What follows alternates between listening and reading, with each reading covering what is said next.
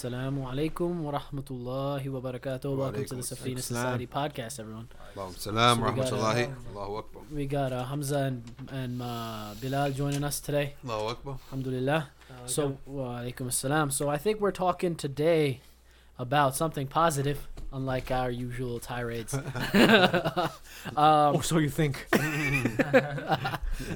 positive as in uh you know where so recently dr shadi because i'm not on facebook i haven't read the article you shared but i've been told about an article you shared Okay. that uh recently the sentiment for islam in america because of trump has actually led to people seeing a lot of positives Yeah. in, the, in in muslims rather than the general negativity what do Yeah. you guys use it Hold what is up, that Hold up. Hold on. The whole Hold on. room is This this whole their room beard. is like All- rubbing their all- beard all, the, all the mics are picking up like the beard People rubbing their rubbing beard? It's my elegance beard, bro. By the way, this stuff is so great. Yeah. let me try it Let me tell you bomb something. Brom a Yeah, barba. let's- let's Let me pass try that some around. of The that. beard Pass gotta be more than three inches, you know, in order for you to try. Oh, subhanallah. I, I ran I ran out of mine, right? Like I, I went through it, and uh, somebody picked me up some uh, some like Amish beard stuff I have Yeah. that. from it. I Is that. that And good or what? I mean, it's all right. It does the job, sort of, but it's nothing like that. That's made for their hair texture, I guess. which is different. Well, I'm, of course Germanic. there are white Muslims. Yo, of this is course, awesome. But, uh, No, but this no, this stuff is much better. By the way, it's just better quality. It smells better. yeah, it's It smells Um, great. Smells, Smells like great. Andy's candies. Yeah, it's, a, it's amazing. Andy's candies. Yo, it smells good. So shout shout shout out to uh, what's the brother's name? Elegance beard. This is. Uh, uh, I don't know. The brother's Yo, this guy got like a plug like five times in our It's, podcast. alhamdulillah. Well, He this wasn't a deserves it. purposeful plug. I think he just brought yeah, it we over. just had it here, and also it doubles as chapstick. Sheikh, yeah, that's right. You can use it on your lips. Yeah. Sheikh had it out. Sheikh had it had it out, and I just grabbed it without asking yeah, you went overreached it. because you know I've known I've known Dr. Shadi This is forever. Jawad. Is that his Jawad- name, Jawad? Jawad, yeah, Yeah, Jawad. mashallah. His his in-laws live in Philly, so that's why he's over at MBSE like Ah. every couple months. I have I have a I have a I still have the the oil. I love that oil. He's man. I use it on my hair too. Oh, good. He's Yeah. actually real French, not a Quebec French. He Like- moved to Quebec, but he's actually a real French. Interesting. Like so how from did he France. get J- Joad? He uh He, he um, converted. It was, oh, it was probably some J with all sorts of letters that are not pronounced in French, yeah, and then uh, like Jacques. the nearest uh, Muslim name to it with a J. mashallah. But uh, somehow he ended up with a job in Quebec. I don't know when he became Muslim, before or after, but he ended up with a job in Quebec and married there. Um, and uh, the uh, father-in-law's in Philly. mashallah. So Well, so what were we talking about before? we are talking today We're not restarting again. so this, so this is what happened. What happened was that I'm sitting there thinking that something weird just is, is happening, and there are some high schoolers, right, college kids, married folk, right, and uh, middle-aged adults, basically. And I noticed they all came to the masjid like in the same period of one or two weeks. And some at some point you get suspicious, right? Right. you get suspicious. It's like, why is there um, perfectly comfortable middle uh, middle aged suburban types of people and high schoolers, right, coming to the masjid to learn, right, and then not only that, they keep coming to the classes and take notes. They're taking notes like as if they're Muslims, right? And of course, not to say as if they're Muslim. I'm saying that they're not Muslim, right? Taking in a Muslim class. in a Muslim class coming in, and I'm telling you, their demeanor over time has become that they just are so enjoying the company of the people. It's because you realize that not a lot of people have a lot of company, right? Right. I'm not. I don't want to say people don't have friends because that makes them look bad. But I'm saying it's a reality that people don't always have company. People definitely don't have Muslim type companionship. Yeah, the And I- type because of Muslims compa- are on a different level of intimacy Uh-huh. and uh, you know real like real caring for Mm-hmm. one another, even if you hardly know one another. Yeah, and uh, go, go on, Mike. I w- if you notice, actually, American society in general, most people, right, they don't have a sense of community or belonging, right? Mm. Like, you- like I, I talk to people at work, whatever. Like, so it's like I have a big family, and mm-hmm. we'll like every other weekend when we go to the masjid, it's like, oh, you know, I had dinner with like. 50 people, mm-hmm. a 100 people. Like this is when you say this to people, you know, I'll go to work, people like freak out. They're like, "Oh my god, you like, you know, you had like 50 people at your house." It's like, "Oh, this is very common." Yeah. For Yeah. you know, and especially for Muslims, like ha- that community bond Mm-hmm. is very common, and I think that's very attractive for a lot of people. this this uh, it's unheard of for a lot of people Yeah. to have this on a regular basis and i'm telling you just from the socialization i think some of them almost became addicted and they keep coming and i thought to myself i was very not, i don't want to say suspicious but wondering some of this doesn't add up why is this person coming so time after time though we starting to realize started to realize that they had a distant uh, relative who was a Muslim from a long time ago, like a cultural Muslim that had nothing except the name Islam. Allah. And their family now, that's the only link. And so now Islam is constantly in the news. Now, it's a mistake for us to think that everyone's an intellectual. Mm-hmm. In the respect, not that everyone, not that people are dumb, There's but a it's a, difference, mistake. yeah. There's a big difference. It's a mistake to think that everyone's going to study the words that they hear in the news. Right, Right? that's true. So if I keep hearing news about vaccine, right, and I happen not to care, just because of my background in academia, I'm going to look up the issue because I don't like to hear something that I don't understand. Not everyone's like that. So what I realize is that a lot of people are just hearing the word Islam and Muslims without giving it a second thought. But this is embedding in their mind. So when it's time for them to look something up, like I need some meaning in life or I'm curious, right? They actually come around to different sources, right? They don't look up, for example, they might not look up Islam and some hot button issue, right? Like um, Muslims and terror. They might not look up ISIS. They might look up local mosque Right. Yeah, because he's heard Muslims so much. This is my theory going on, right? And it's confirmed by a number of things. And Hamza's also done some research that he's going to share with us. in addition to that and is the idea that a lot of people before when they used to search about islam like pre 9-11 mm-hmm. right all you would find was the hater groups online right? Mm-hmm. So it's like all you found was like some some negative thing about islam. Now people are so what do you call it uh used to hearing negative Yeah. that, that their first reaction is not all of it can be negative let me look up the positive Common sense. Right, yeah. it's like common sense pushes them to look up. Oh, let me see what's right about this Mm-hmm. because all I look up is all I hear is negative. Not everything can be wrong. People, there's millions of people believing in this. Yeah. Right. So that's another that's another point. The other thing is that uh, fear and hate are actually physiologically not, they're toxic for the body. Indeed. fear and hate right of course fear of allah is actually different fear of allah empowers you right? But fear of uh, something that you hate because fear imam al-ghazali tells us there's two types of fear. Fear out of awe which is fear of allah right? But fear out of hate. And you like you you fear the communism. You fear like the way they scared us of communists or Yeah. in the past or Yeah. fear of nuclear war. This type or fear of getting cancer this fear is crippling. It's bad for you right? Hate is the same way. People eventually they get tired of hating and fearing. They want any way to stop hating and fearing because it's actually toxic to the body. These people came to the masjid and they're um it, it you know it looks like it's genuine and they're just i guess you could say even part of the community right? Now some of them are, are brothers that come on thursday some of them are, are, are females that you might not know directly but are women and younger girls uh, high school. But um I know there's stories in their backgrounds, and I'm telling you, that's why I'm thinking not everyone is going to look at this from an intellectual or secular angle. And there's a whole group of people out there that are actually just totally um, a clean slate when it comes to Islam, Yeah. and they're open about it. And some of them weren't even born for 9/11; they didn't witness it; it didn't form their opinion, right? That's true. I've never even Yeah. thought about. it. So what's your research, Hamza? Uh, I mean, it's like Can, it's, hold on, talking to the yeah. mic. I don't think. You can hear so me. like one point that I have To, hold on. one point that I have to make about that is I think it also depends a lot on where people get their news. Um, the Wall Street Journal they did this really cool article the other day um, after I think President Obama in one of his last speeches. Um, he he made this point that that Americans they get their news from completely different sources. Um, Who said that? Keep going. Just keep talking. So, um, it, and like the Wall Street Journal did this uh, little this little program where basically they, they put two different news feeds side by side, right? Because most people consume their their news over social media, um, and people with different political leanings got entirely different um, information on the same topics. From Uh, the same browsers. Yeah, from the same browser. because of what they had searched in the past. what they searched in the past, the kind of things that they like on Facebook and things Mm-hmm. like that.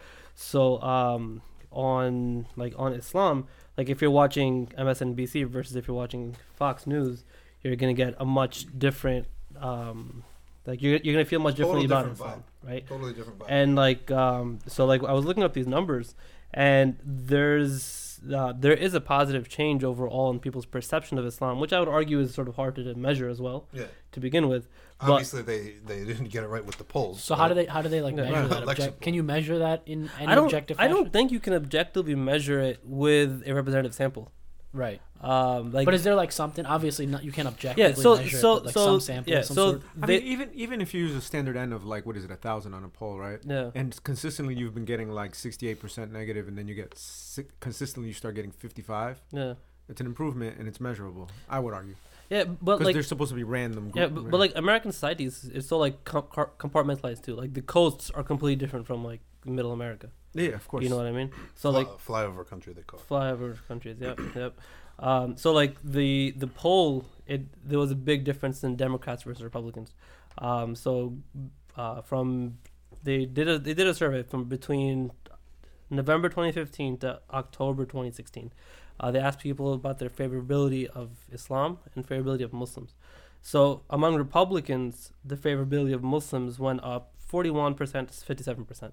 So this is of Muslim people right of islam as an ideology it was went from 26% to 29% so only 29% people had a favorable opinion of islam as an ideology among democrats it was already 67% Mm. for muslim people and went and it went up to 81 right Wow. And for islam as an ideology it went from 51 to 66 Wow.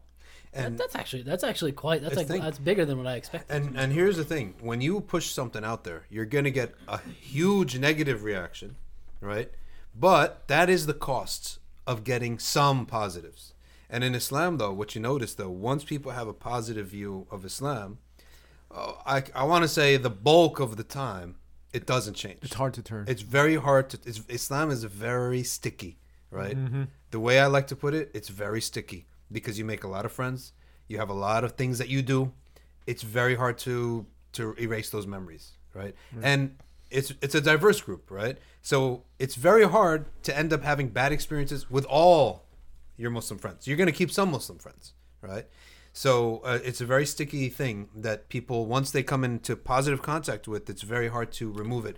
If you go look at the uh, Muslims from the uh, uh, Caucasus, not the Caucasus, the Balkans, Balkan Muslims, they are so strong in their Islamic identity, but that's nothing. That's it.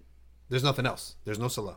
There's alcohol. There's there's literally nothing else. But the Balkan people were fought for their Islam, and as a result, they actually are very serious about their Islamic identity, Right. right? Which is something very interesting. So that even the least practicing Muslim, he's going to have some, you know, some link, and that's the cost.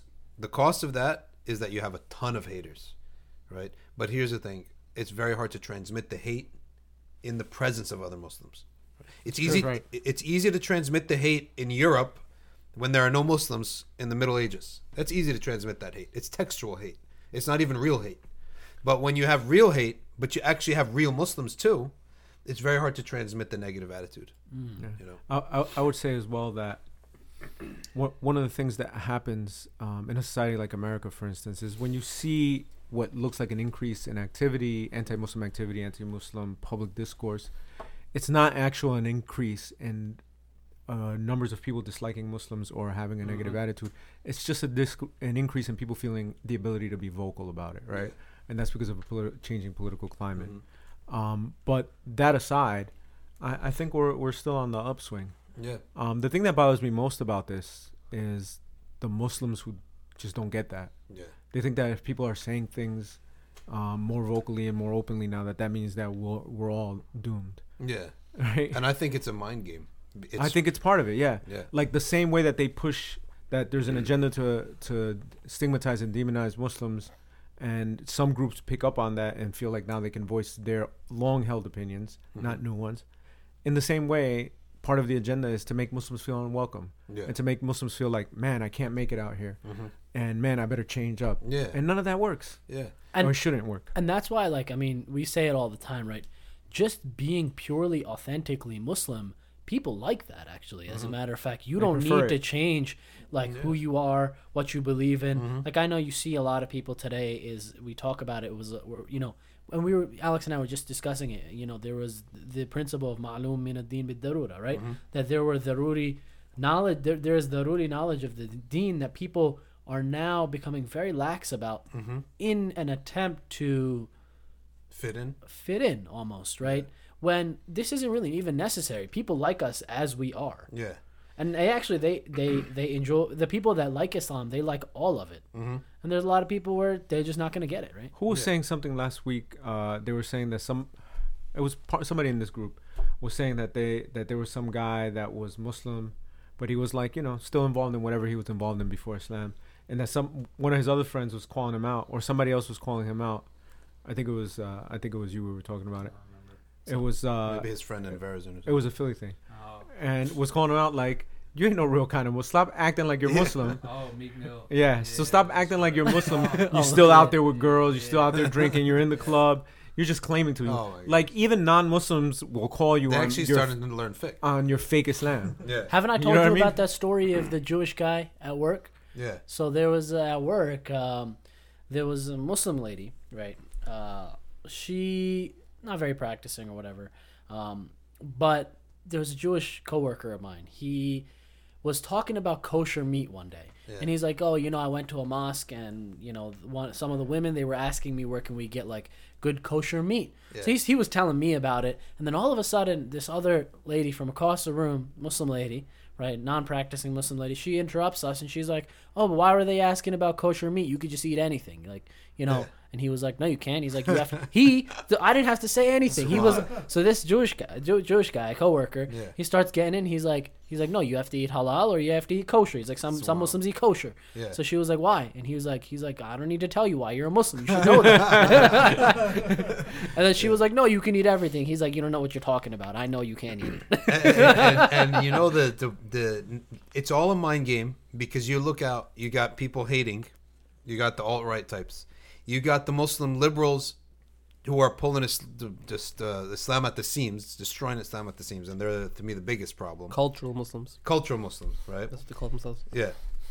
And then you got the third group is that group that you have to force your mind to hone in on. And those are the few people right and maybe they're not as few as we think who are actually open to listening they don't have all any of those pre uh, whatever's in their baggage uh, in their minds. And me having seen four of these types of individuals just in the past two weeks has totally almost like spun my head around because i'm like in this era in this climate you got people who wanted to know something about islam googled local mosque and came here not once but now they're almost regulars. To, to me it said why would you waste your time being forced to look at what others want you to look at why not just look at what you want to look at right? Look at what's going to be a victory and a positive and a win for you right? Which is focusing on these types of individuals right? And giving them my attention is much more worthy than looking at oh oh my gosh what is flynn saying? What is so and so saying? What is so and so saying? You know? And here's another thing about a lot of this negativity it's only coming from a handful of people Uh-huh. right it's like Pamela Geller has been carrying the whole thing for the last decade in the tri-state area. That's one person, right? And she's got like three think tanks going on, right? And uh, it's a handful of people creating all the negativity, and then uh, uh, you know nothing's forcing me to think about them. Uh, it's it's a negative view to say to yourself, or even though it's true to say to yourself, yes, we're in the end of times, right? But that doesn't mean I have to look at the negative, right? that's true I'm going to force myself to look at the because it's a it's a mind game that Trump and these people they want to wear you down mentally first before they get you physically. They're trying. The the game is to push people towards despair, Yeah. and that's one of the big sins. Mhm. Right. This is one of the sins that's unacceptable. Mm-hmm. Um, not just in our religion. It's also unacceptable in uh, in Christianity. Despair is totally like there's the there's that scene in uh, in Hamlet, right? Subhanallah. Subhanallah, this is a good connection. So there's a there's a there's a scene in Hamlet where they're about to bury Ophelia, who because of all the crazy stuff that's going on, Hamlet killed her father Polonius, and he's acting wild, and he's supposed to he's betro- betrothed her or whatever. So she she just starts she just loses her mind Hmm. because she's so like overwhelmed, and she ends up throwing herself in a stream and drowning. Right.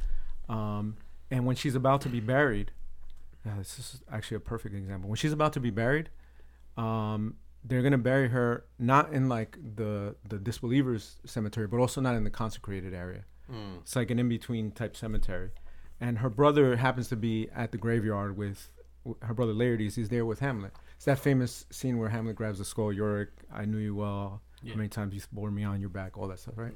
So they're they're like hiding out behind the tombstone, and Laertes sees that he's about to perform this Christian ritual, but it's not unconsecrated. So he jumps out and confronts the, the priest, and he says to him, "Why are you doing it here?" And the priest says, um, he says something like, "Her death or the how she died is doubtful, Mm. right? Or the cause of her death is doubtful, committed suicide. right? She So may have committed suicide. May have some. Okay. So they're going halfway with it, right? And he, and this is the part. This is why this is so providential that I, I remember this. He says to the priest, "Vile priest, my sister will be an angel while you are howl- whilst you are howling." Meaning you're going to hell with all your orthodoxy, and she'll be an angel, even though she did Yeah. something possibly sinful. So a, despair. It's it's so bad that it might have got you thrown out of like a believing cemetery in their time, right? Yeah. Les Mis is the same thing. Is it? uh, Javert, he is basically a Christian guy, and he is um, follows the letter of the law. And then um, the other uh, JVJ, John Valjean, John right? Valjean, yeah. he is uh, a criminal, Yeah, but then he makes Toba basically in their Right. religion, right? Javert is upholding the law in France. his stuff would have been halal anyway, right? Because he was What's that? starving and feeding his starving family. Oh yeah, he stole, stole bread. He stole f- to bread to eat for feed his sister. and got like 20 years. son got 20 years for that. Injustice. But Ja- but Javert, his this character, is follows the letter of the law with no mercy and no fiqh, no real understanding Right. that people can change. Right. So he wants to exact vengeance on Javert, on John Valjean so badly, and will refuse to allow JVJ to change Right. to make to, to realize that the man changed. So let him go. Right? So the John Valjean he pays his dues, but then he changes his name and he becomes rich. So Javert doesn't like that. Right? So this concept of a person who has some image of religion but is actually dark on the inside because mm. he lacks hope and mercy in Allah. And one of the biggest hadiths that give a person hope and mercy is "Ana inda dhanni abdi bi." I'm in the opinion of my slave, mm. so let him think good, and that's what he will find. Exactly. Which means if you have three options in front of you, one option weighs is uh, sixty percent, the other option weighs thirty nine percent, and they're both bad, and then the one other option weighs one percent and it's good. We're told look at the one percent, force the one percent to become bigger by thinking about it Right. and refusing to think about the other ones. And right? when you should have a good opinion of Allah. you have a good opinion of Allah. Even Allah's Prophet sallallahu alaihi wasallam said, if it's you see the trumpet at the mouth, the lips of the angel, and you're planting a tree. Planting a tree means it's not going to be three years before the thing sprouts, right? Right. That means you're never going to see it. He said, keep planting it, which means that even in our aqidah and our guidance, we have to look at the end of time. But in our day-to-day attitudes, you have to force yourself to look at the positive and you have to convince and brainwash yourself that things are not going to be all okay. They're going to be great right? Things are going to be great. You have to force yourself because you have no other choice. In this time period you have no other choice than you can't sit around and wait for things to be great because you know that's not going to happen. Right. you have to force yourself and say you know what? I choose that things are going to be great. Right. and and I guarantee you, based on this hadith, you're gonna find things that are gonna be good, even if it's good for you. Even if everything's negative, but for you, it's gonna be a positive. I mean, look at after 9/11. Everybody was. I remember. Everybody was like, "Oh my God, this is it for Yeah. us. They're gonna round us up. They're gonna get." And what happened? Way bigger waves of converts than I had ever Yeah. seen before 9/11. And I've been Muslim since almost 10 years at that point. Yeah. Yeah, 10 years at that point, and n- nine years. Mhm. Never saw anything like that. Yeah. Like people were just all of a sudden coming to the masjids, converting. We were doing uh, Why Islam Dawah booths all over the place. Nobody was being negative. Yeah. Nobody was. So yeah, the positive is there. You just have to seek it out. You have to f- and you have to force yourself only to see uh, what you the result that you want. Yeah. Right. So that's why that scene is so good because Ophelia despaired, killed Uh-huh. herself, haram. The priest, it was 50 50. Why are you splitting the difference? yeah, Assume the best. Both of them were completely wrong. subhanallah. Yeah. Interesting. And and in our fiqh, if if something is involving the crime of another person or the sin of another person, you have to assume innocence first. But for your own ibadah with Allah Azza wa Jal, you assume invalidity first. So for example, if I'm making wudu, I can't make wudu with a doubt. I have to have certainty. Right? If I'm fasting, I have to fast with certainty or else it's not valid. You can't fast. It's actually haram to fast and say, let me just fast because maybe it's Ramadan. You actually have to have certainty. Right. So in acts of worship, which is a horizontal relationship with Allah, Allah demands certainty, right? So it's invalid as a automatic. But with people relationship, vertical, or mean- I, I think I switched it. I switched it. Vertical and horizontal, right? You actually have to assume innocence, right? You actually have to assume that someone's innocent, even if you see um, a man on top of a woman. You're not allowed to make the claim that committed zina unless you actually see his organ penetrating her, right? And not only that, in Sharia, it has to be penetrating the right spot, Right. right? It can't be penetrating another spot. Okay. Because that's Because not you'll gonna- notice that, like, I mean, Well- that's how, that goes to show how impossible, like, Yeah, there- there's because so how much remo- difficult it how is difficult to do it that. will be, right? Like, there's Yeah, so much because also, let's say oh, this is gonna get like sort of Well, ridiculously I- graphic. I but- could say in a. Okay. I think I know what you're. There's only one thing that causes uh, disruption in society and a breakup of family and a questionable lineage, right? So you have to actually see that thing, not anything else. exactly. Yeah. Hmm. yeah. So I mean, uh, I, I think we got the point across. Right? no need to get more Yeah. graphic than that. Um, but it's true, and but how do you balance right the? So this is something Saad and I were talking about, right? Is there a, you know, we say that there is we have this majority opinion, Sunnah wal Jama'ah, right? But you also see a lot of uh, the ideology of Islam, like we were talking about the the daruri knowledge. You so you see all of these like smaller splinter groups, Yeah, right? yeah. How how do you balance like calling out like okay this is a splinter group or this is or, should you have faith in the ummah of the Prophet Muhammad sallallahu right? Like how do you balance that? That's actually a critical question because there's a couple points here. Number one, if you remember Sheikh Sadiq, uh, he said that Ahl Sunnah wal Jama'ah is going to be the vast majority, like nine, even one of the Mashaykh of uh, uh, calculated it as like 95% of the Ummah, right?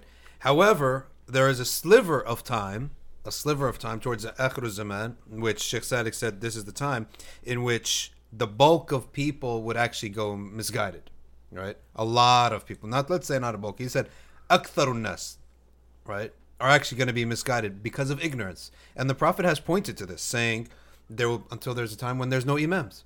Right. In other words, in a community, there's no imam. So they took leaders as ignorant, ignorant people as leaders. He led himself astray and he led them astray. So the Prophet has telling us that there will be a time where there will be rampant misguidance. And he told us people will leave the deen, right? So even though we say that the bulk of the ulama for sure and the bulk of the Muslims will be on the right path, that's historically. But there will be, it could possibly be slivers of time when the bulk are upon misguidance. Now, what you said is very important. And my attitude was always like this. During the eight years of Obama, there was this type of, um, I guess, a break from pressure from the right. And there was an embracing from the left. I mean, you had Obama going to Cairo saying "Assalamu alaikum," all these little gimmicks that he does that are friendly and nice, right? Meanwhile, the drones are keep going, but forget that's on the side. No one thinks about that. But he does all these things Every day. He invol He invites the Muslims. He is so uh, good towards the Muslims, at least in America. So there was this almost invitation to the table, and I felt at that time you really need to pronounce the to the people that are rushing to this. Oh, everything's great now. Everything's we're all getting along. No, it's not all great because what they're inviting us to is poisonous. And I felt like you needed to shout that from at the top of your lungs at a time when everyone was running to that. But now I think there's a shift. The liberals have lost have been beaten badly in this election. I think they're confused and in a daze, and they don't even know what they are anymore. Right? Their situation is, and now it's an attack. Right? And now I feel that the tune needs to be different now. Right? The tune need for the that the community needs, just my opinion personally, right? Is that the tune that we need is that we need to not lose this mind game. That Trump is forcing us, and he has a type of um, vortex pull to force people to think about certain things. If you look at this whole election, he made the dumbest comments, but everyone was thinking about him. He totally framed the discourse, and he's framing the whole attitude of the country, right? Him and his advisors, more probably his advisors even than him, to be against Muslims, and there's this negativity. I feel now that we have to go against that by using our mental exercise, spiritual exercise, really, and fitness and weightlifting to force ourselves to view the world the way we want to view it, not the way he's telling us to view it. Right? So it's a different tune and a different game plan, in my opinion. But that being said, as well, a part of all our curriculum at all times will be the study of what we call ilm al firq. It's part of aqidah. Right. The study of groups and sects, right? And warnings, right? Warnings. If you have a, a daughter out there, look at the types of Muslim blogs that she's reading because they're getting progressively worse, right? They're getting progressive. You had one- Regressive. progressive, yeah, Regressive. That, yeah, regressive. They're they're they're getting worse. Wait The- till tell some you of about them are the new firqa at Rutgers. yeah, someone told me about that. It's unbelievable. It's unbelievable, right? And uh, I would I would just say that uh, my in in my um, uh, let what's recipe now. I would just have it as a type of side dish of warnings, whereas before it was the main meal. Warning people about these things was my main meal, right? That was the meat. Now, to me, I think that it's also that we have a lot of brothers, a lot of listeners, a lot of people online. They also know the drill, right? And they do the job for us. It's rolling, right? So all we have to do Yeah, no. Well, the message is spread. The message is spread, it, which means we're not taking, we're not removing it from the menu, but it doesn't have to be the main meal. The main meal now has to be the narrative that we believe in, not the narrative that either the liberals are trying to push, where we're going to uh, be married to the leftist groups, right? Uh, and and that misguided activism, right? Not all activism, misguided activism, nor uh, you know the having to warn.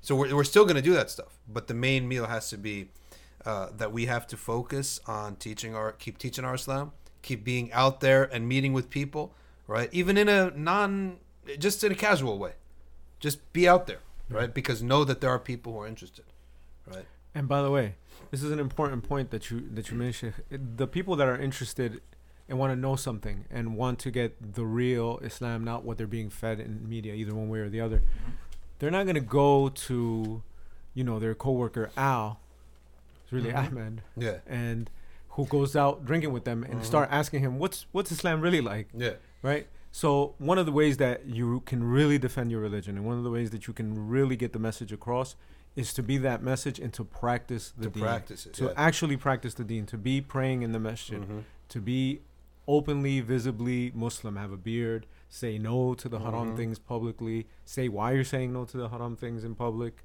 Mhm. the whole bit, right? This is not a time to hide the deen, it's a time to be stronger on it. And on top of that, right, I would actually say being in New Jersey, where you do have a lot more liberals here, Mhm. I would say it's an advantage here. You know, just to pr- if you practice your deen, nobody's ever going to call you out on it in New Jersey Not because they're going to be like, "Oh yeah, no, he's a Muslim. Yeah, you know, you're gonna, like they're being they're they're being hit hard now. Like you got to be nice to him. You know, Mm-hmm.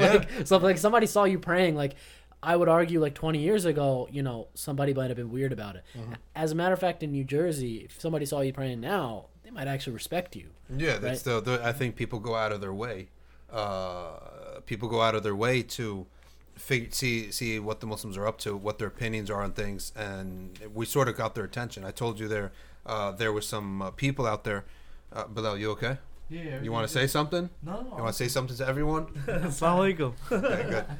He's uh, That's like he's like very- stretching you, all right? That's- you, were, you stretching or you leave? No, no, no. I had a phone call, but it was kind of weird. It was no block uh, uh, call. Wow. So then, uh, This is it's the NSA. Don't worry about it.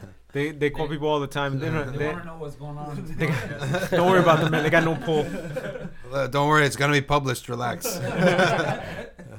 By So- the way, he said the best thing possible. What is that? Assalamu alaikum. Alaikum. That's it. One time there was uh, uh, in a shura of New York council way back in the 90s, and uh, there was a big lecture, and someone said the emir of the shura needs to come up and say a few words. So he got up. He said, uh, "Bismillah ar-Rahman ar-Rahim. Assalamu alaikum, everyone." Assalamu alaikum. and there was a sheikh there. The sheikh said, "That's why he should be the emir, right?" Right, right, Right, right. that's why he's- that's a whole other Yeah. topic. Subhanallah. Yeah. There was basically uh, a woman. She used to go to these indu- industry conferences, and when they would call her name up, Doctor So and So, she would go up and they would smile and say, "Where's your husband?" right, Allahu thinking that you know, she's just the wife. Right. Right. Now she says she goes and she swarmed, and they want to put her at center stage to get her opinion.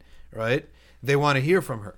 Good. Right. So this is just to show that not everyone out there is a secular liberal who wants to transform our religion into a secular religion. Some people they're not like that, right? And I think a lot of people now, if you say, "Look, look, I need you to you respect the religion, right? This is what the religion is. You have to respect it." They view us now as a sensitive minority that you can't touch, right? Exactly. Right. You can't. Right, you that, that's what can't I'm saying. If you, snowflake. if you, we're we're actually the you know the snowflake from ten years ago. Yeah. So it's like if somebody, if, as a matter of fact, if somebody called you out on your religion, you wouldn't even need to say anything. Ten You wouldn't liberals, need to say ten anything. liberals will come swarm That's and help true. you out. That's They'll be like, true. oh, you know, don't say that. Yep. Don't You say know, that. to this point, though, That even might be out of fear because like, yo, I don't know what they're gonna do. That's it. I don't, I don't, I don't know if that's even it. So I, I recommend everybody listen to this thing uh, from Jordan Peterson.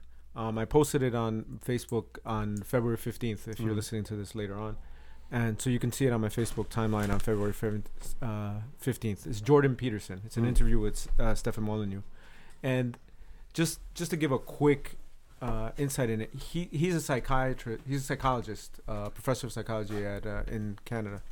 Um, he's a really smart He's guy. great. I love Jordan Peterson. Yeah. Actually, I listen to his podcast. So he has this analysis of um, the way that the left and the right is existing in, in politics in the U.S. And so the left has a uh, sort of like a motherly. This is their this is their psychological position, right? They're they're hyper agreeable. This that's the Mhm. psychological category, and that's something that comes like it's like a motherly thing, right? And so what they have is like a lot of empathy, Mhm. and they see the weak and want to protect them. Yes. They want to, you know, help the poor, help the disenfranchised, help the people who are, you know, on the margins of society, the Mhm. transsexuals, the transgendered, the immigrants, the refugees, Mhm. right? And just like a mother, they see these people, they infantilize them, right? Yeah. They see as you need my protection, and I'm gonna. Yes. And if you challenge That's them, great word. just like a mother, Uh huh. their their rage is the worst. Limitless. Like there's nothing there's nothing more dangerous than a mother whose children you've threatened. Yeah. Right? Whether it be a human or in the animal kingdom. Yeah. You threaten a woman's children and she'll do You things that she would have gonna never done for That's herself. true. Yeah. That's Right? the fitra Allah created Right. mothers like that. So so a lot of these social justice movements, that's exactly the the attitude that they've Yeah. adopted, right? The psychology of them is that they're like a mothering group. Mhm. And they take I don't I, I, I get it.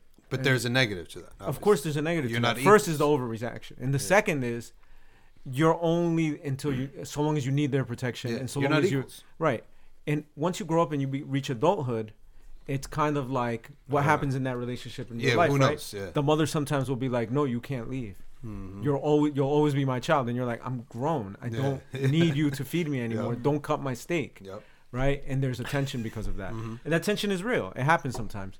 Um, and sometimes there's even like a negative. Uh, Yeah, there's like real, real, It's yeah, real stifling. and you can never actually grow out of it. And we so this is just something to bear in mind. And do we have examples though?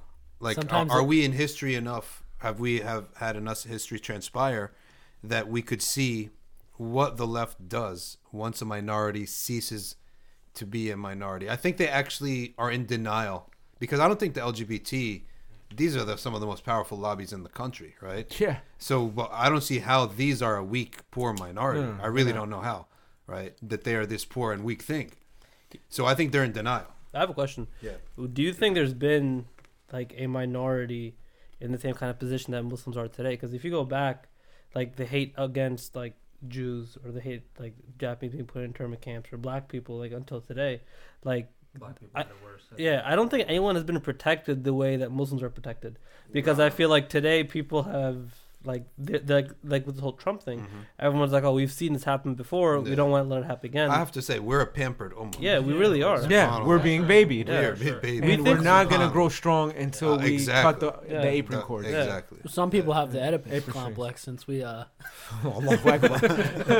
Yo, since we brought up Shakespeare and and, and Les Miserables. It's So, true. like, some people have the Oedipus complex as well, so I'm gonna throw that in there. Nah. Well, but so this is what happens also because of our attitude. Because Muslims, the, we think that the way to gar- garner respect and garner protection and garner safety is to be that cowering baby, right? Mhm. And to be like, please, please, please help us. and to play this minority identity politics, which I'm saying, it's out. yeah, I'm saying, look, be focus your minds, be independent, and be yourself. I'm not even. I'm even like hesitant in some realms for dawah, right? If you're giving dawah to someone who is just reads the news, it's an uphill battle. You're gonna have to explain away so many things, right? Yeah. So what I say is just be yourself. Be a Muslim, right? And Allah will use you because how many times has someone come to you with interest in Islam, right? Out of the blue. What is that? That's Allah using you, right? Right. Make yourself available and Allah will use you. He will bring you the people. That's Right. that's absolutely right. He will bring you the people. Sheikh Nuh Keller says that dawah mm-hmm. requires a hal, Oh, right? And that's Very it. That's the entire. That's all It's it that's the requirement, and Yeah. it is actually the method. You Mhm. just have to have a state. You have a state. You have to be something. Allah will bring the people to you. And I say this because it's not a neutral, it's not a clean slate. There are too many negatives to explain away, right? There's things that yeah, because the cultural context is so different. Yeah, totally. forget different. it. There's there's no way we're gonna discuss fiqh Yeah. and people will be like, oh, I get that. yeah. yeah. Okay. Muslims don't get it. Yeah. Yeah. Okay. You're gonna say, okay, hey, I want you to think about the life and death and the prophecy, and maybe the prophets were true. Oh, really? Okay. What about sexual slavery? Yeah. Oh, my, that's the three months right there, and you're not gonna do it by mental. And then uh, people will chase you off Facebook for a while. Yeah. Like And- like like JB. exactly. Yeah. Yeah. And someone's saying to yourself, okay, um, you want to learn about Islam? All right. Oh, if you're such a great religion, why is it that Cairo is the place with the number one black sites for torture? And also, you don't see the curb. Do you guys have street curbs? Because all I see is litter, right? I don't even see the curb. I told you guys before. I drove from Cairo to Damietta, Dumyat, four hour drive, five hour drive, and I'm just looking out the window garbage hmm. the entire way. And I said to myself, I'm not going to take my eyes off.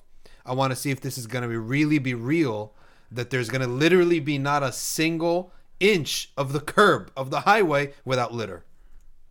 And I say to myself, how are you going to walk the walk? How are you going to talk the talk? If you're not even walking the walk, and you got a whole country of you guys, okay, you Muslim Islam is so good. All right, let's see what happens when you put a whole country of together, right? It's a disaster, right? We got stuff they don't have in Norway and Sweden, like taking or- kids, kidnapping them, chopping a hand off, and making him beg. Stuck for Have you ever walked? I walked in the bridge, the bridge, under the ground between Al Azhar and Al Hussein in Egypt. And one night, there was a troop of these people. It's a troop. It's a company, basically. A guy's running a company, a company of human trafficking, of all kids with ligaments cut off in a row. You know what they were saying? They were saying now because people know the game, right? They know this is not some innocent kid. They know he's. You know what his his begging chant is? Give us, or else our master beats us. Wow. Wow. Give us money because if we go empty-handed, our master beats us. And you know what? You know the only thing that the only reason that this happens is because the authorities are so corrupt that they won't prosecute. So corrupt, and I'll tell you what happened to an American Muslim couple, Egyptians, right? They went to do the good, so they went out there. They got a big apartment. And guess what they started doing? Picking up homeless kids off the street and made an orphanage. Amazing, right? They're in jail because they didn't have a license. they operated an orphanage without a license. What kind of minds do you have? You have an epidemic of street kids. They're called uh, uh, Awlad Shawara, street kids, street urchins. Mm. And these kids, American, college educated, right? Husband and wife, not like uh, some pervert, husband and wife, right? okay. And they've got four, five, six kids in the apartment feeding them, bathing them. The kid's bathes for the first time in his life. Learning alif bata, learning how to read, eating a full meal, balanced diet, place to sleep, friends. Shut them down because they didn't have a license. because they weren't paying their, they weren't paying the Because cut. they weren't bribing the right people. That's real reason. I'm gonna I'm gonna jump in here and say something. of- Yeah, exactly. because that because that guy pays, but that guy pays his that guy pays the fees. By the way, let me tell you something. Mm. This is proof positive that for all the people, uh, just returning to our thing where people go, "Oh, we need more laws, we need more protection." Need, you don't, because let me tell you something. The state is only good until it turns bad, and when it Mhm. turns bad, there's nothing worse There's than it. nothing worse than. And I, I mean, ask those ask those people in Egypt. Mm-hmm. It would be so much more preferable to have less government Mm-hmm. because then they wouldn't be coming down shutting this stuff Exactly. off. And in fact, if there was no government protecting those those criminals Mhm. that cut those children's hands off, that would be that. The people would take care of it. Yeah. You wouldn't be able to get away Exactly. with it. Exactly. And on the flip side, people go, "Yeah, well, the American government is a democracy, and it's not like that." Okay, a tell that to the people that are being bombed in their homes for no reason other than they live in the wrong part of the world. Mm-hmm. Like when government goes bad, it's worse than anything that has ever existed. Yeah. It's like so a, uh, the overreach of the state and too much state power is not a solution. And Mhm. unfortunately, this is what our friends on the left all believe in: Mhm. more state power. yeah. Right? Like every time something goes bad, they go, "Well, we need more government to make a correction." Until you end up with nothing but this giant, Exactly. all-powerful state. Yeah. Exactly. And then when that state makes a subjective decision, it's forced on all of us. It's all, uh, forever. Because the one thing the state doesn't do is roll back. Yeah. And the when you talk about the the psychology of the liberal left, and you say have all these good qualities like empathy, they want to take care of you. They're lovely people. The lo- here's the only problem, true. right? I- like Ibn Abbas said, "Nurun ala nur," right? Is revelation upon intellect. Ah. If these people had revelation, right, this would be the best force, right? If they had revelation to, to tell them what is good, they don't have any cons. There's no limit source besides intellect saying what is good. So that's the main issue, right? Yeah. But all we have to do is look. Just uh, we have to uh, do being. Don't even worry about uh, talking too much. Just be who you are and what you are, and look at the positive, right? And uh, force yourself. A lot of people think that reality is something that uh, is out there. The reality that's out there is the will, what f- other people forced to happen. They forced it to happen because they refused to take no for an answer, right? Every time they would shut down and reject it, they refused. And Allah has a rule. My abd will not insist upon something except I will give it to him. Right? We have proofs of this. What is the meaning, many people ask, of in the Quran that Allah subhanahu wa ta'ala sealed their hearts? Right? Khatam Allahu ala qulubihim. And in another ayah, like a seal, when you take an envelope and you seal it with hot wax. Or another ayah, ala qulub uh, qulubin aqfaluha. On their hearts are locks. So that's much worse. Locks, right? So why is that? Some people say, well, how is it that Allah seals your heart, but then tells you to believe, then He seals your heart? No, He sealed their hearts because that's what they asked for, and Allah is just. He gives you what you ask for. You insisted upon kufr. You got the invitation so many times, yet you insisted on kufr, right? He gave you what you wanted. You want to insist. I'll help you insist. Lock, right? That's how it is. It's true. right? Allah gives people what they insist upon, and then He will keep challenging your faith by bringing you an enemy, bringing you a worse enemy, bringing you a monstrosity of an enemy, just to see are you going to give up hope. All you have to do as a human is have hope and faith, right? Have hope and faith, and not even believe in the enemies that are that are coming. Don't even believe in them. Know that they're just mirages. All right. What you insist upon is what you're going to get and a lot of people they get it wrong. And I'm telling you, who knows this stuff? There are some people who know this stuff, and I'll tell you who put it on display: Donald Trump. Yeah. The guy put it on display. I'm telling you, with all the bad stuff, um, just people think it's crazy. I'm extremely impressed with how much faith in he has in whatever he believes in, Yeah. himself or otherwise. The guy, Indestructible. the guy has he refuses to go down and believe that he's done. Right? Yeah, He- it's true. Think about this, right? And not only that, he has this vortex thing and got all the liberals to think about the wall and about the Muslims and about the Mexicans, as he puts it, right? He got them all thinking about that. Like you, they are. Is that you were that weak minded, right? That you fell for every trap of his, right? And he, I mean, the the odds. What were the odds of this thing, man? It's insane. The odds of him becoming It's crazy. president. Like, By I the way, yeah. like- So so there's people who called it. yeah. right? And not even supporters. They're just people who called it from day one. They were like, "This guy is so good at influencing others." Mm-hmm. Like, um, Scott Adams, Mhm. who's a cartoonist. He makes uh, Dilbert, Dilbert, which is Oh, really, really? smart cartoon. Yeah. Uh, Scott Adams, he's not. He does. He doesn't even vote, and he wasn't a Trump supporter. But he called it from day one. He said Donald Trump is absolutely going to win. Yep. And he goes into. He explains. He has articles on his blog that you can read where he explains exactly what he was doing the whole time Yeah. and their actual techniques. Mhm. Like people go, "Oh, he's not eloquent. He doesn't speak well. He doesn't have a big vocabulary." That's that, that's an old school analysis, Yeah. right? So Scott Adams breaks down like what he does is every time something comes up, he builds an image for the audience Mm. because people like pictures, Yes. and he talks in images. Mhm. So yeah, he's not using he talks in images and feelings. yeah, he's not using polysyllabic words. They're not necessary for who he's pushing to. So he'll talk about walls, and you can Mhm. see them. It's an image. And when people say, "Oh, you're so disrespectful to women," what does he do? He brings one up. Uh, whatever her name is, O'Donnell, right? Uh, Rosie O'Donnell. Oh, Rosie, Rosie yeah. O'Donnell. And he goes, "I didn't, not women, Rosie O'Donnell." And she's a Yeah. And then that If- just changed the whole. Nobody's thinking about misogyny. They're thinking Yeah. about Rosie O'Donnell. And yeah, she is a little abrasive and whatever, and we don't like it. And by the way, like- it's yeah. true because she start she made fun of his kid, which you don't go after people's kids, Yeah. right? And and saying that he might be like um, mentally incapacitated. Like, are you kidding?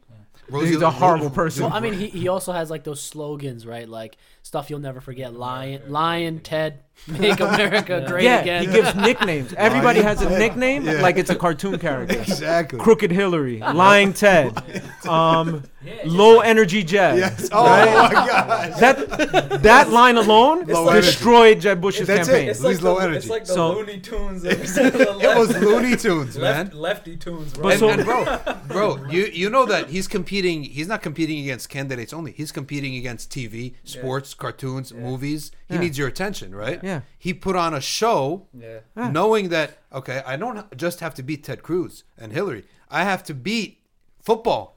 Yeah. Right. And he did. And he did. And he wasn't trying to convince the Paul Krugmans of the world. Exactly. Yeah. because who cares right Mhm. like it, it it's the same thing when we're when we're uh when we're talking about dawa right and i'm not saying that we use these techniques a lot of them what i'm saying is when we're doing dawa are, are we doing dawa to who to like right wing oh, these alt-right uh neo-nazis no they don't they're never going to become Yeah. muslim and they You're don't want to know anything about it. Yeah. if they want to become muslim allah opens the door for them but that's not we're not trying to reach and we're also not trying to convert necessarily people who have you know 35 genders Yeah. um, and uh, you know whatever it is, right? Like that's fine if they want to become Muslim, it's open to them on the terms of Islam, not in the terms that appease them. Yeah. Um, but our real job is with normal people, Yeah. the regular people, Yeah. not the academics, not the professors. We don't have to be. We don't have to come in and write like s- n- citation, Mhm. right? Mhm. Footnoted, Yeah. uh, term papers Yeah. for. That's good. There's people who should be doing it. There's academics that do it. Our point is just to talk to people. And I believe you, you like uh, Kevin Costner, build it, and they will come. Indeed. Build Indeed. the first. The first thing is yourself. If we're doing the same exact junk as everyone else, then what's the difference is? What is the our difference? talk, right? We gotta be different. And now number two, we got two things going on. You got your classes with Allah. That's just to worship Allah Azza wa Jal. That's to learn the Deen. But also we got our social work, which we're just starting. Like I'm talking about ourselves, literally. Our Right. uh, we're just starting. We went out three times so far, and delivered burgers three two ti- two times actually.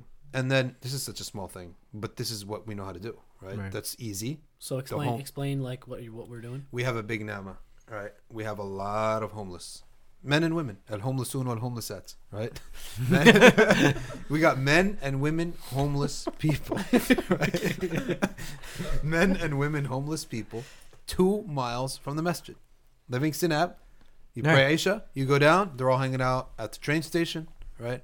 And they on French Street, George Street, all these streets, and they have like positions. There's guys. There's one guy who him and his wife are on the bank at the bank, and the bank actually allows them to go in and get some heat every once in a while, like into you know that area where you just Yeah. get because they're innocent, they're old, and then across, I think her name is like Elaine or like Eileen or something. She is a homeless woman, experienced, right, across the street in George Street. So we're actually getting to know where they live too, right? And I'm telling you, these are actually very positive, upbeat people. I would even venture to say, happy. Not because they want to be homeless, but they've learned to make Good with what they have, right? Good with what they have. Yeah. We went in there. It's as if we knew them forever. Why? They just love to talk. They have no arrogance. There's no arrogance. Of course, there are miserable homeless. Don't get me wrong, but some of them have made it out. This is what we know how to do. I'm sure listeners out there, they could do a ton more stuff. But I'm saying we need to build a Muslim platform of doing good. We don't need to be secular. Copy the secularists how they do good. What is activism? People love to do good. People hate the bad. People mm-hmm. hate oppression. This is an excellent thing, right? It's an excellent thing. But seeing that good and bad may be defined differently, Sure. right? We can define it the way the mess Allah's messenger defined it, and we're going to do it. We're going to build the platform. Muslims, this is going to be part of life, whether Trump, no Trump, right? We, we really overemphasize the Trump thing. It's overdone, to my Yeah. opinion. right? Yeah, it's true. Yeah. By the way, I, I I'll say this. Um, not that I, I'm not very politically involved in terms of like politics and campaigning, but I, I do follow. Yeah. And I don't think that Donald Trump personally has any animosity towards Muslims. No, I As don't it, think I don't think that he necessarily cares Yeah. if if It's a if it's politically expedient to throw us under the bus. Yeah.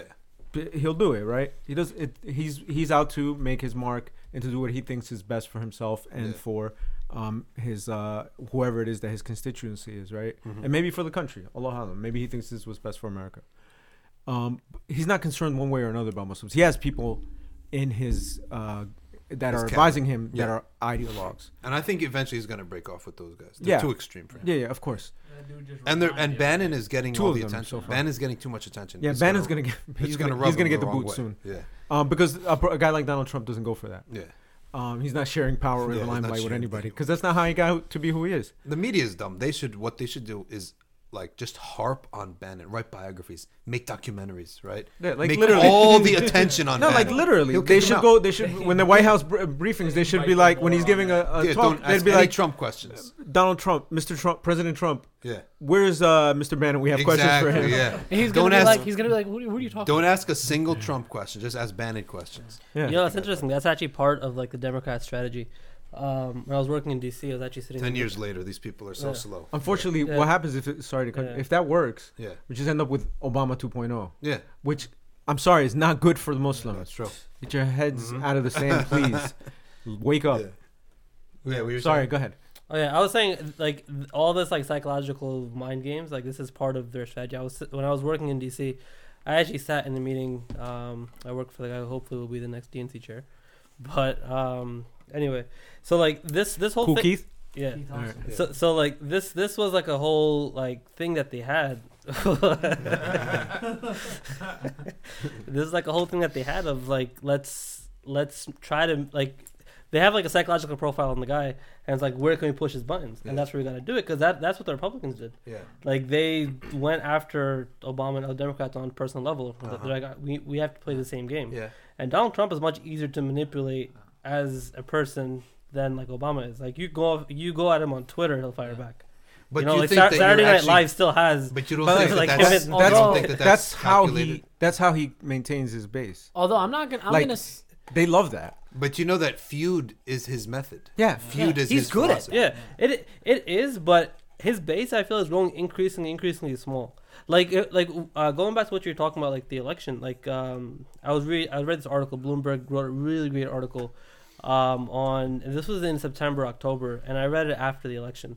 It was basically their strategy for winning. Like they there was there was a time when they recognized that okay we're gonna lose this election.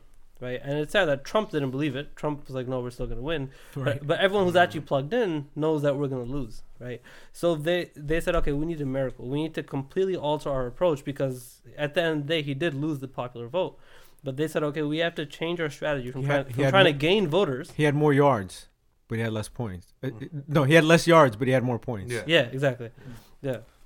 So like Football, they're uh, hmm yeah, that, that took Yeah. a second to digest. And the, and the ones who wins, Yeah. you know, one- yeah. Yeah. So like their strategy was not so much okay, let's gain supporters. It was let's take away Hillary supporters. Yes. right? Yes. So it's like it's all these like psychological games they're playing, and the people they have, they have these like media geniuses who are working on this campaign. Yeah. These The, the uh, guy who runs his Twitter. yeah, the, like the the guy who looks like Conor McGregor, right? Yeah. yeah, yeah, yeah. That guy's actually brilliant. Yeah. And he's the one who actually runs his Twitter. There- Really? Yeah, he's not out. it is. He Yeah. doesn't have his iPhone out at two in the morning, you know, drunk texting on his Yeah. on his Twitter. He actually has a genius, a media like super genius who runs his Twitter. Yeah, account. these tweets are all ready to go. And Yeah, they're pre-written by yeah, him. Really? Yeah, they're I all they're always all thought that ready he actually does stuff off the cuff. No, there, there's some Sometimes. sometimes he does, and they take his phone away from him yeah. to keep it on message. Yeah.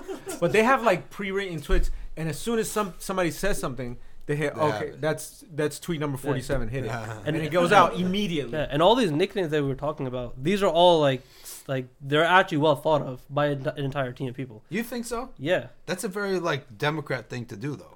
What He doesn't seem like that. He seems like a one man show. That's the No, that's the yeah, image. yeah, That's that's, the image. that's, the image. That's the image. The strong father, Yeah. leader. The Because guy how do because the other side is the mothers, the Yeah, protective, exactly. nurturing mothers. Then the, his side needs to project the strong, independent father. Yeah. The, the yeah, the guy with the axe who's going to cut down trees, who doesn't Yeah. never read a book. I mean, the That's- see, right? you know what he's doing? Yeah. He's uh, who's who's the uh the the Apple guy? Steve, Jobs. Jobs. He's Yeah. Steve Jobsing it, Yeah. right? Because Steve Jobs, he didn't program. He didn't. He wasn't a design guy. He didn't write code. Yeah. He didn't do any of that. He had He real people. to charity. He had, he had people who actually did all those things. Yeah. But who was on stage with him every year at the at, at the Apple conference, whatever it's called, right? Yeah, Who was it? Tim Cook or something? Just him. Oh, it's alone. Yeah.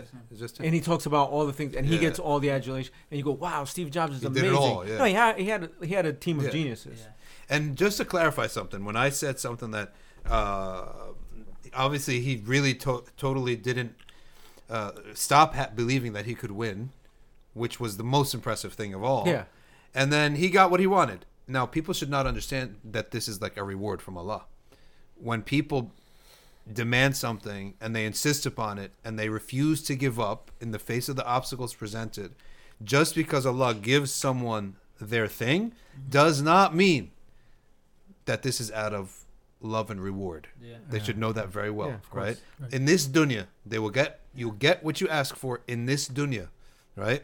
You'll get your reward in this dunya. It doesn't necessarily mean you're going to get it in the akhirah, right? so this is some Absolutely and just because you get something in this world does not mean you will not get equal share in the akhirah. The Prophet sallallahu alaihi wasallam, there was a sahabi, they said um, he killed and he did so well and he did so good, right? And then a sahabi then said, "Oh, but Messenger of Allah, he's being praised in this life. Maybe that's his reward." And the Prophet ﷺ said, "And who said that he can't get it in this life and in the next life?" Exactly. Right. So that's a very important thing for people to know that you'll get what you ask for doesn't necessarily mean that means God loves you and Allah Mm. loves you.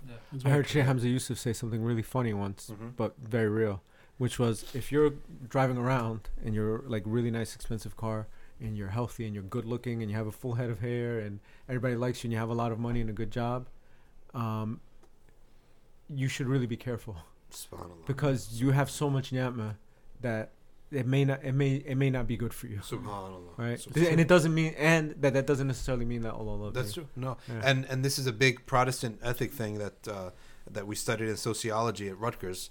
That basically the Protestant, uh, the Calvinists, they believed that if God loves you, He makes you rich.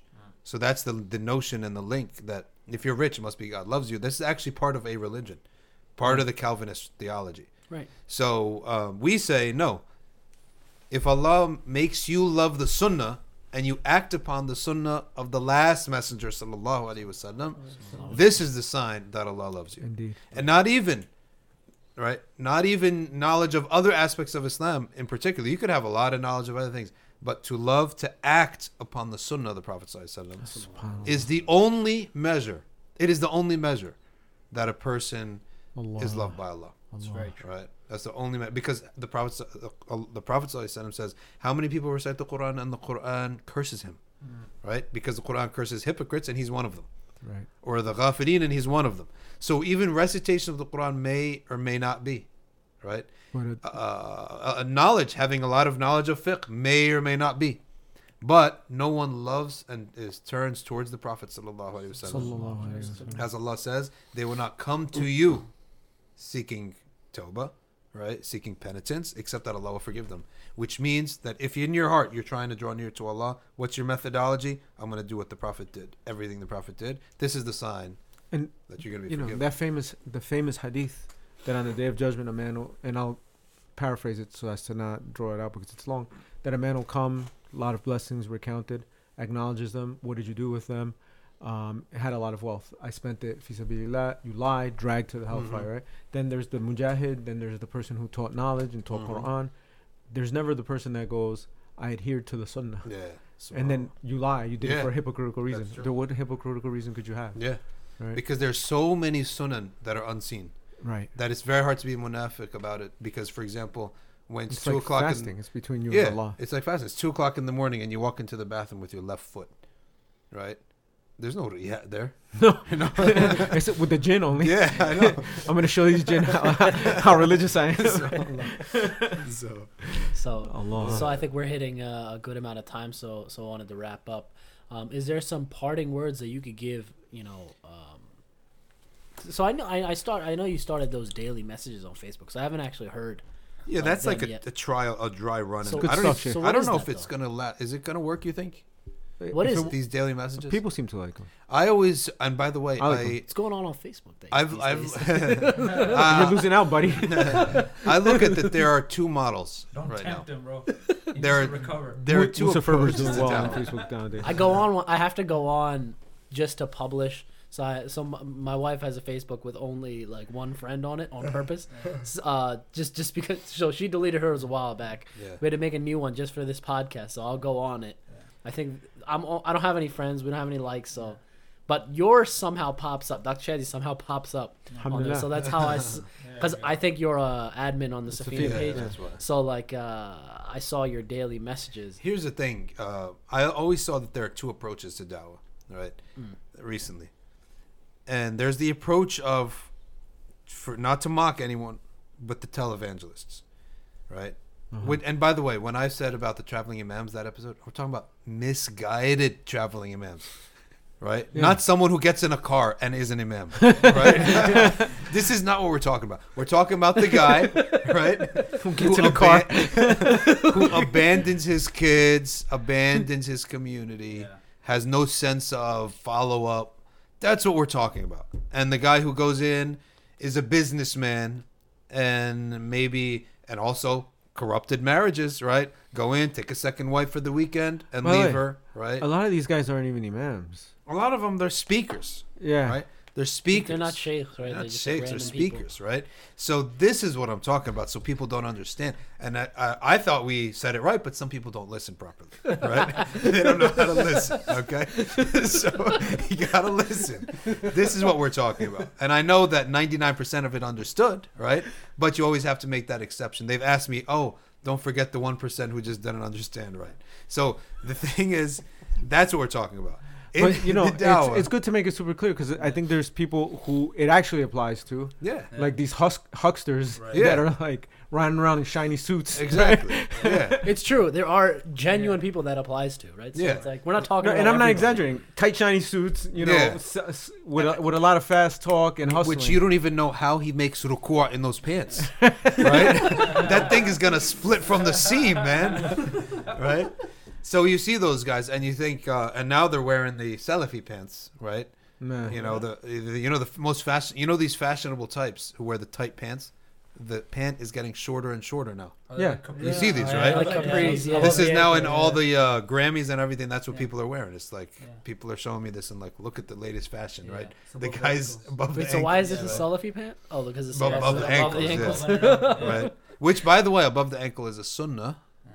It's a sunnah, but we just don't believe that it's haram To pray with if that, it's yeah. going down, not out of arrogance, Mm. right? That's the only difference between the fiqh and the, and the rest, because this that, that's the correct fiqh. Well, now it's the other way around, right? If you can afford those pants that come to your ankles, Yeah, that's why you wear them.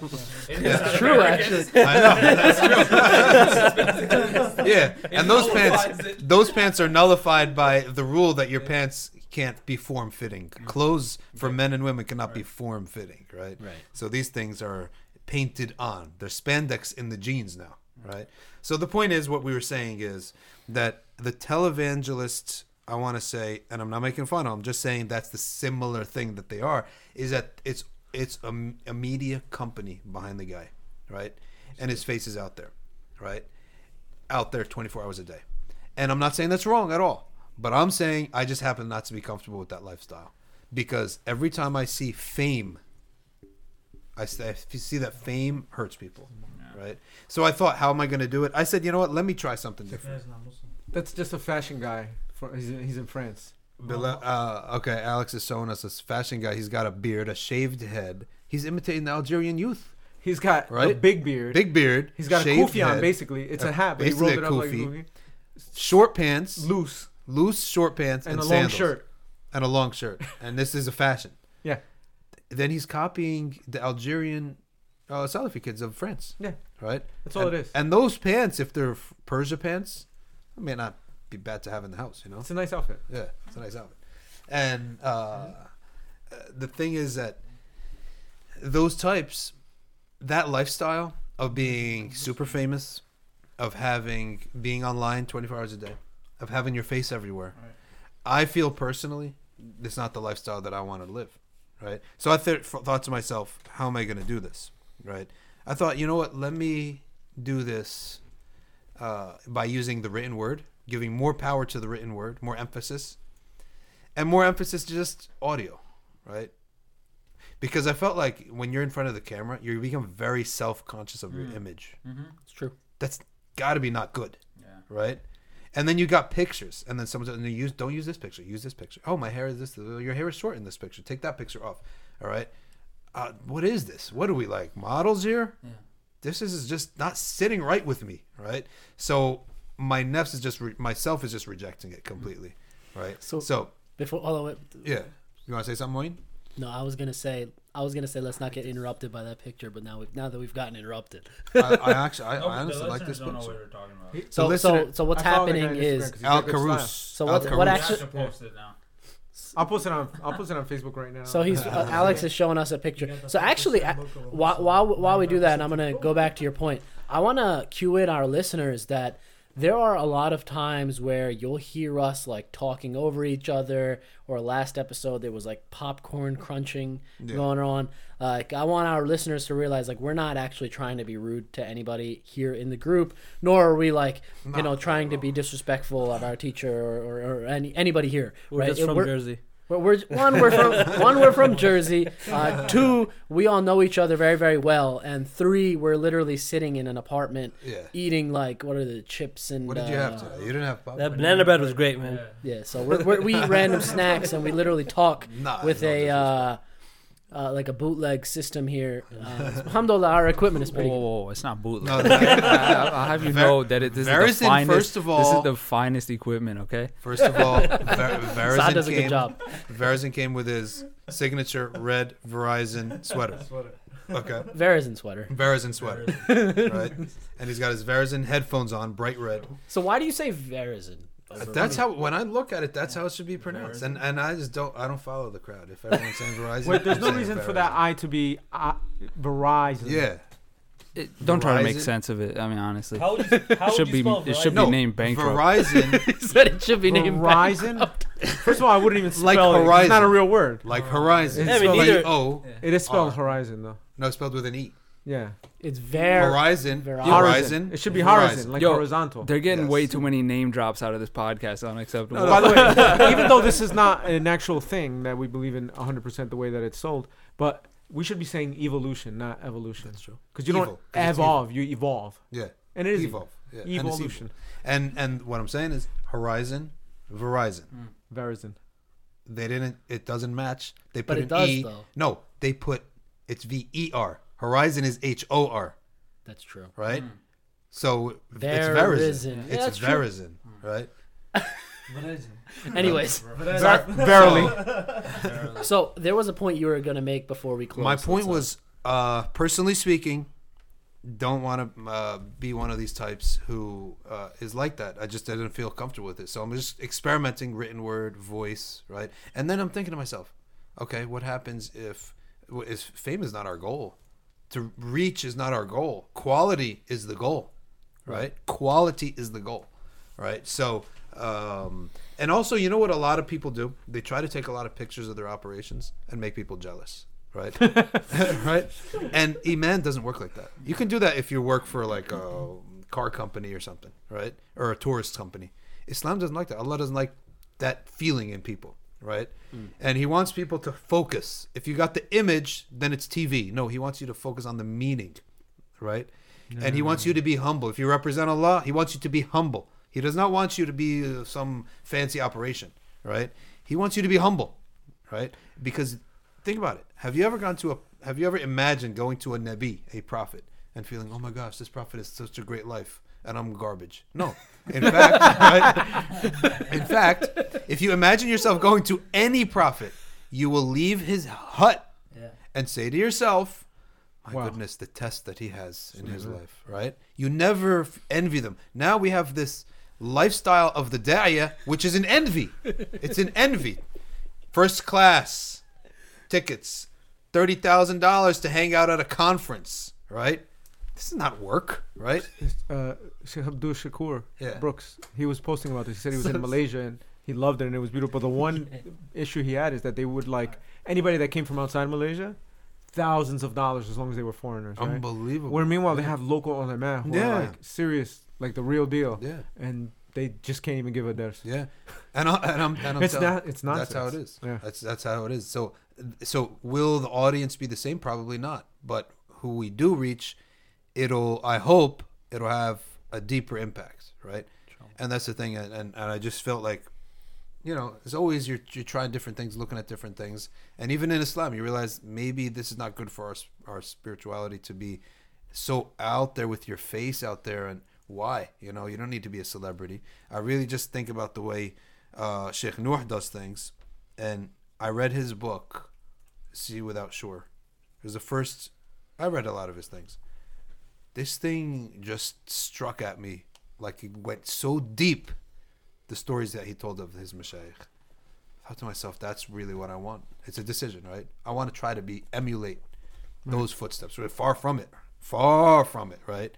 But at least to be in the ball game you know? To be somewhere in that vicinity of focusing on our taqwa right? Focusing on our uh, the real thing more so than the image of the dawah right the image Yeah, of the dawah of course. the image of ilm the likes and the posts and the hits and the whatever And Right. and and you know what? The thing is, if if you want to get hated on, don't worry, it'll come. yeah No matter what kind of work you're doing. Yeah, that's Right. true. And I got my dose early, alhamdulillah. I was like, I got my dose early. If you know a lot of people, they get it. Yeah. They got it, right? Yeah. I, I got my dose early, and I got my dose on something I would do it again a hundred thousand times, right? With uh, the the study Quran operation, right? Uh, Right. I got my dose early, so I'm like, I'm not all about this life, you know. I'm not all about like uh, fighting people, right? I'm not getting into tussles online.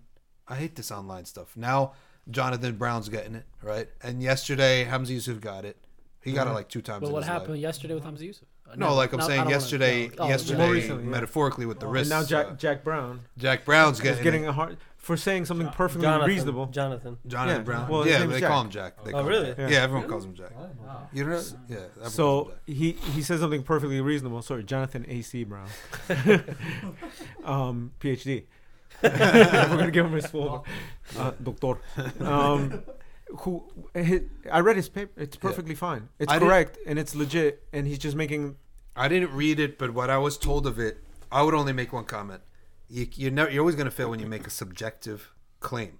Like, so if if it's true that fact that he said that, for example, women didn't really care. You can't say women cared about consent. That's subjective. You don't. You cannot know that, right? That's Sure. the only, so. Th- But it, lo- That's just the only- I think he was thing. just saying, and I, I think what he was saying is he was he was making the point that con- that this is way off topic. yeah. So maybe we'll finish this some other time. Yeah, another time. But I think I think we'll wrap this one up. Plus, I don't want to get into some controversial thing on that. I will say, just one last thing is that when you're talking, when you're looking at a world in which your choices are A or B, Yeah. this is not about consent. It's about are you going to be left out in the desert, Yeah. not even a town, to be, you know, you're off to nature and highway ba- bandits, or join a family. Yeah, And by joining the family, you're consenting to, yeah. right? So that's the kind of consent that, that, that I think they were talking That's about in that about. in that context. Just yeah, You try to put that in, in in America in the 21st century. Well, you're an idiot for trying that. yeah. I'm sorry, you're an idiot for trying Yeah. that. Like you're not getting it. I, I want to uh, say two things about it. Number one, uh, whether or not, let's say, some of the things were subjective, statements that were subjective, that w- could be right or wrong. I mean, we're all human beings, right? I support the guy. I know the guy, right? I love the guy, Jonathan Brown. I support the guy.